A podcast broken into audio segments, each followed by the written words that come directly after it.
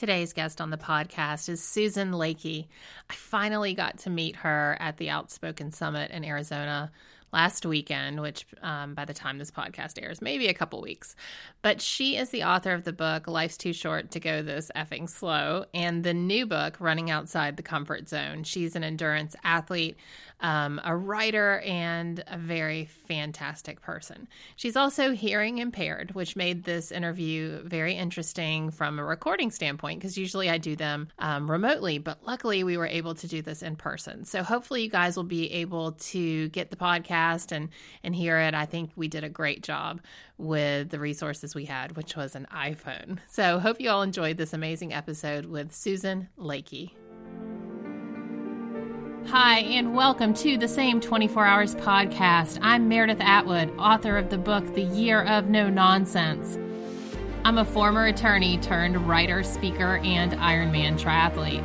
Although, right now, all I really like to do is lift weights. We all have the same 24 hours, but it's what we do in those hours that leads to our greatest health, happiness, and success. It's my goal to crack the code on a life of less nonsense so we can all make the most of our 24 hours.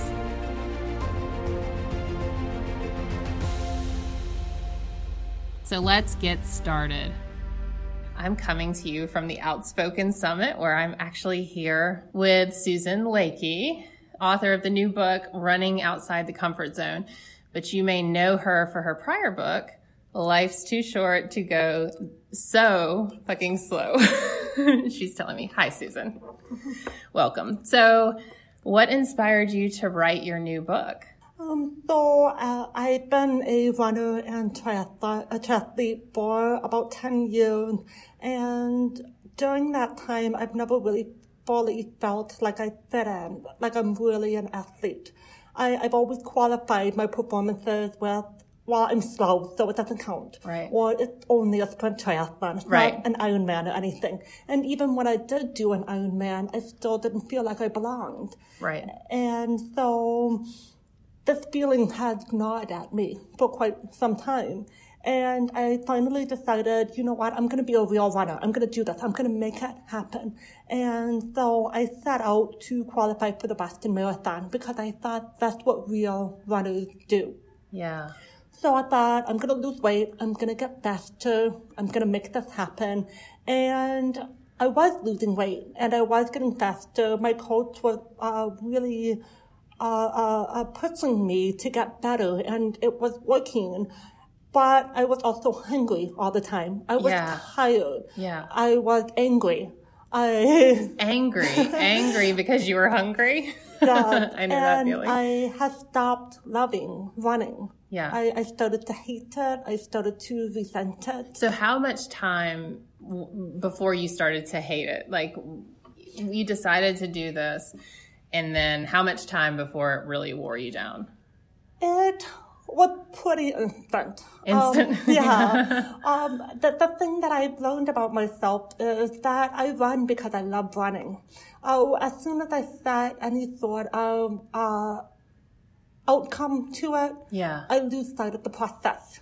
Yes. And that's what I learned while I was writing this book, running outside the comfort zone, because um, I, I hit a tipping point where I really hated running and I didn't want to do it Yeah. And I, I was beating myself up for it. I was feeling like a failure. And finally I said, you know what? If I'm not a real runner and I'm never going to be a real runner, I'm going the complete opposite direction. I'm going to spend a year doing all of these races that I never had time to do um, or desire to do because it's not what real runners would do. oh, yeah. Like what? So I gave myself permission to sign up for these insane, uh, crazy, silly races. So, for example, the the Red Bull 400 is a race where you sprint up a ski jump at altitude for 400 meters. Um, it literally will take your breath away. It's not something that conventional runners do. It's Right. really for the more extreme athletes, right? But I signed up for that. Um, I also signed up to run across the Grand Canyon with my friend Heidi. I did a naked 5K. A naked 5K? Like buck I naked? did. I took my clothes off and I ran a 5K. Um, I smuggled running shoes into Cuba with an organization that helps runners that are that are in impoverished areas. I did all of these adventures and activities that real runners don't do because they don't have a tangible outcome like a Boston qualifying time. Right. Um, Because it's really- really about the experience in these races. Exactly. And so I spent this whole year doing these adventures, traveling the world, and in this time, I met hundreds, if not thousands, of runners. And at the end of this year, I was looking back on that experience, and I realized I had never met a fake runner in all of these Oh, yeah. unreal basis. So what if there is no such thing? I've been searching to become this real runner, this Right. qualifier of some sort, um, and it doesn't exist. And I also realized that during this year, um, a wild, wacky, crazy adventure, I fell in love with running again. Yeah.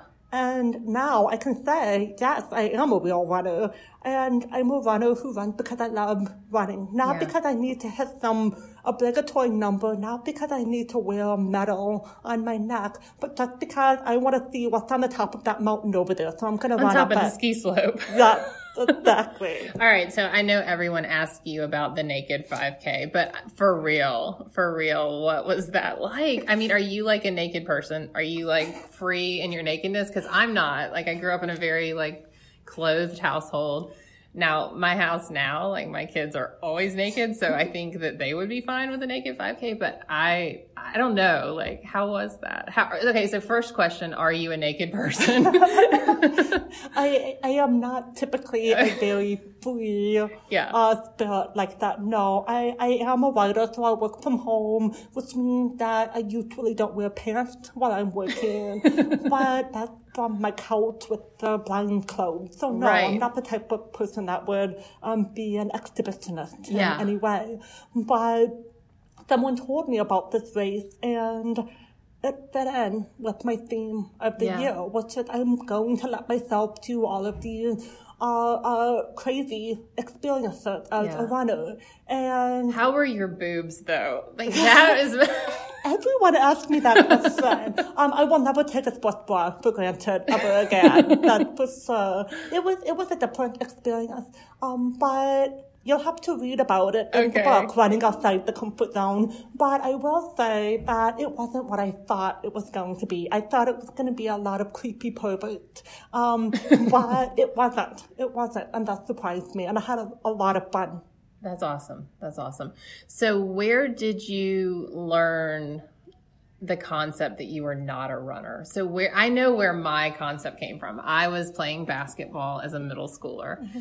and someone said to me, You're never going to be a runner if you run like you just did in that game. And I mm-hmm. thought, but I was running and I was very young. But from that moment on, it never occurred to me I wasn't a runner until that moment and that has stuck with me and i i just love this idea of your book because it like hits me in the heart because i still have that you know thought when i'm out running. Like i'm doing the motion of running and i'm like i'm not a runner. So where did you learn that you weren't a runner like how early was it I think a lot of people in the sport feel like in order to be a real runner, you have to be super fast. You have to be super skinny. You have to not have any complications. And the thing that always throws me is they always have perfect hair, right? They have the perfect ponytail that never gets messed up. Perfect hair. Um, we, we come up with these ideas, and I think that makes us um, feel a little less pressure Yeah. about what we're doing, um, where, where we don't feel like we have to um, to qualify our performance in any way. But we can say, well, those are the real runners. I'm just over here doing the motion. yeah Um, and, and it kind of takes a little bit of the spotlight off of us. Mm. Um, I don't know that I ever explicitly was told you are not a real runner, but I know that I never, that the idea of what a lot of people have right as a runner yeah, so um, I didn't grow up as an athletic person. I um, started uh, running 10 years ago as an overweight, chain smoking alcoholic. Um, I kind of fell into running by accident. My boss convinced me it would be a good idea. And um, because he was my boss, I couldn't say no. Right. And so I, I started exercising. Um, but then my boss, who was a 13 time Ironman, had this really interesting way of inspiring me. And this is Carlos. This is Carlos, my Yeah. boss, and um, he um, he inspired me to sign up for an Ironman triathlon, even though I had no idea what I was getting myself into. I didn't own a bike. I hadn't done a half marathon, anything, but I thought, well, if he can do it, I can do it. And the next thing I knew, I was becoming a triathlete, right? But I still never felt like a triathlete. Um, I would look around me and everybody would be super fit, super skinny. They walked and talked like they knew what they were doing. Right. Um, I didn't. I was just kind of faking it. And then even after I finished my first Ironman, I remember having this recurring dream that someone would ring my doorbell and uh, it would be a representative from Ironman who would say that we made a mistake. You're a fraud. yeah, give us your medal back. Right. And um, so I had this idea built up in my head that I didn't quite belong. And then I started writing about running and triathlon as a career. And again, this is something I fell into by accident. Um, but I remember the first few times that I would meet people, they would get kind of thrown because I don't look like your typical uh, runner or triathlete. I'm a little bit overweight. I'm, I, I don't really have a lot of muscle tone. I'm not like a super fit, hardcore athlete. Um, but also I'm deaf. And a lot of people would ask questions about, well, how do you do this if you're deaf? And it never occurred to me that some people would think that I can't be a runner or triathlete just Because because my ears hear. don't work. Right. Yeah, it's so stupid. Um, but that made me feel self-conscious. Like I really don't belong here. Right. Um, and, and so this idea just kept reinforcing this nagging feeling that I had that I was a fraud, that I didn't belong in the community, even though I was doing the same thing that everybody else was, which was swimming, cycling, running. Yeah. So, what made you finally say, I belong exactly as I am? Here I am. I belong wherever I am. I mean, I think that's the theme, right? We belong wherever we are. Absolutely. There was a moment when um, I was doing the Comrade Ultramarathon in South Africa. And I was running along and Is that the desert? The desert? marathon? yeah, and, and it was this huge crowd of people who was watching. And within the crowd there was a um a, a drum band.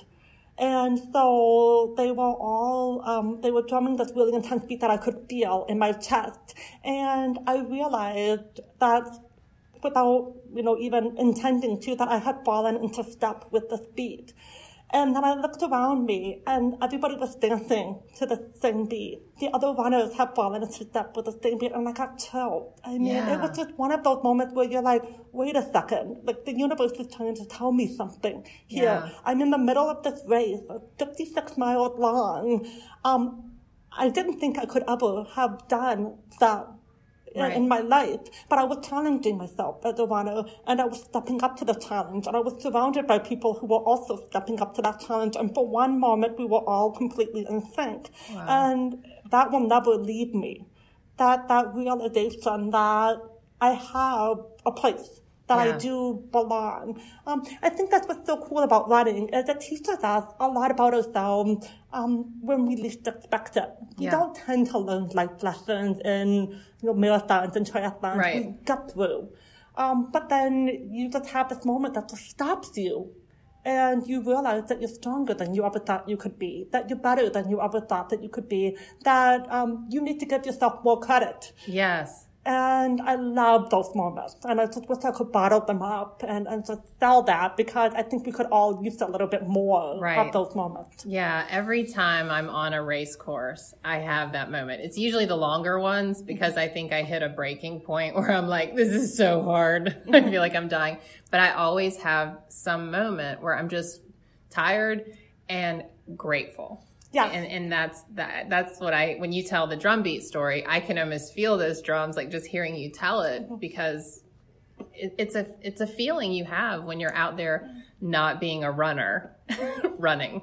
And I think fatigue is essential for us to learn. I Yeah. think we have to stop shying away from the spotlight. I think we have to stop building up our defenses and we have to stop justifying our existence. Um, but that's hard to do constantly. We, we Yeah. feel like we have to put on the show. We have to play the part. We have to um, act a certain way, dress a certain way. Um, there is something about enjoying sport that just beats you down so much. right, right.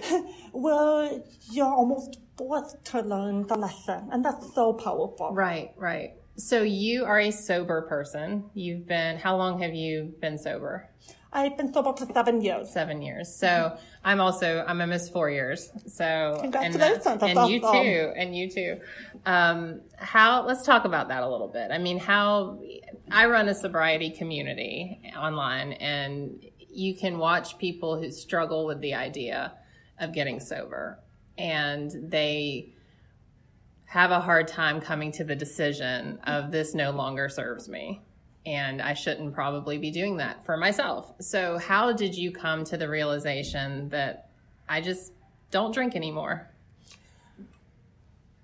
I didn't really come to the realization um, instantly. It was something that um, I knew for a long time that that my drinking was a problem, Yeah. and I didn't want to admit that. I really didn't. Again, it was one of those things where I wanted to play the part, and so in a way, the more I did as an endurance athlete, the more I drank Yes. The more I didn't feel like I belonged, the more I felt like a fraud, the more I felt like I wasn't playing the part right, but also the more I felt like I needed to prove I wasn't an alcoholic. Right. No, that's me too. Because I would get blasted, get up, ride 100 miles, and be like, look, I'm healthy. I don't have a drinking problem. I couldn't possibly. If, if I had a drinking problem, could I do an Ironman? Right. Of course I not. did all my Ironmans drinking. Absolutely I haven't done not. one since sober. I don't. Think people realize how pervasive Yeah. that is. Ever since I've written about that in both of my books, uh, written about getting sober, I have people contact me all the time, and they're also triathletes, they're also runners, and they say, "I think I might have a problem," and I say, "Let's talk about that." Yeah. I, I can't diagnose you, um, but they say, "But if if I'm running marathons, I'm okay, right?" And also, well. I used to drink a lot and I was able to train for Ironman. I was able to train for marathons and, and I did it to prove that I wasn't an alcoholic. And I think that's, once people hear that, they realize, wait a second, that's something I'm doing too. Yes. And you're the first person I've talked to that said that. And that is exactly what I've been saying because everyone's like, oh my God, how did you do Ironman drinking? And I'm like, I, I was doing it to overcompensate. Absolutely. Now you can't get me out of bed at 3.30 to go get And in I the think- pool. and I think it becomes a point of pride too, because as an endurance athlete, like you can overcome muscle cramps, you can overcome, um, you know, fatigue, you can overcome all these things. You can also overcome a hangover. You can beat your body into submission until it does what you want. yes. And and endurance athletes are so good at that. They are Yes. so good at ignoring the pain, ignoring the suffering, and it doesn't matter if you're not yeah, coming because you know you're on mile twenty of a marathon or because you drank twenty beers last night. Right. You can ignore it equally the same way. Yeah. So I did that for a really long time, and um, finally I got to a point where one morning uh, I had woken up after a blackout and I was lying on the floor in a pool of blood. And I realized that at some point during that blackout, I had fallen and I hit my head. And that was the moment I realized I no longer had control over my body. I couldn't Right. run. And um, so it was it was a very shocking moment, but it was also the best thing that ever happened to me. Right. Because at that moment, I went to my friends, I said I need help, and I swear the first time I said I'm an alcoholic, not I think I have a problem now, but I'm an alcoholic, it hit me. Yeah. And it was the sense of relief that I could finally stop fighting. I could finally respect my body and listen to my body um, and work with instead of against my body. And that was, like I said, the worst, best thing that ever happened to me. Right. I think the biggest relief I have from being sober is the fact that I don't have to negotiate with myself every day. So I would wake up and think, I'm not doing this anymore. I'm done. And then by noon, I'm like, well, I could have a glass of wine tonight. And then by five o'clock, I'm like, screw it. I'm going to have a whole bottle. And so that freedom, like when you say you admitted it, Yeah. when I admitted it, it was freedom because then you're not negotiating. You're not trying to keep up a front that you've got your shit together. then you're just like, eh, I got a problem with that. I'm not going to do it anymore. And yeah, it was very freeing. So And it forced me to confront those insecurities that I have about not feeling like I'm enough. right, Because that didn't go away just because I stopped right. drinking. It got worse. it got worse. Yeah. And so now you have to learn how to deal with that and, and to live life on life's terms instead of my terms. Yeah. And and so it hasn't been easy, obviously. It's, it's not something that was instantaneous, but being forced to do the work to accept myself as I am and to stop trying to play the part, to stop trying to discount what I do. Now I can say, you know, I did this thing and I'm proud of it. Not Right. I did this thing and, and maybe I might not belong necessarily, Right. but I tried. No, I did it. I own I own everything that I do now, good and bad. Yes. yes. Um, and, and that's taken a long time, and it's still a process. It's still it's still a work in progress. That's awesome. So your book, Running Outside the Comfort Zone, available where all books are sold. Mhm, Yeah, it's so available online in running triathlon shops, in bookstores, and at susanlacke.com. SusanLacke.com. So one last question. This podcast is called The Same 24 Hours, meaning we all have the same 24 hours in our day, but it's what we do in those 24 hours that leads to our greatest health, happiness, and success. So I like to ask my guest, what is something you do on a daily basis that you think contributes to your best life? Like a habit or a mindset? That's a really good question. Um, I don't constantly follow any sort of um, habit or to-do list, but I do try to catch myself in the moment and think, this is nice. This Yeah. is good. Yeah. And I, I think, you know, especially these days, the world can kind of feel like a dumpster fire. And we can be surrounded by a lot of negativity. Yeah. So whenever I catch myself feeling happy, whenever I see somebody doing a good thing, whenever um, something positive is happening, I try to make it a point to stop and really soak that moment up because I feel like that's happening so few and far between Yeah. now. Um, so, so really flexing that positivity muscle Yeah. every day is something that's important to me, and it's really made a big out, a big change in my outlook. Awesome. Well, thank you, Susan. This was great. Thank you. Thank you for joining me on this episode of The Same 24 Hours. Remember to rate, review, and share this podcast. It really matters. I appreciate it. See you next time.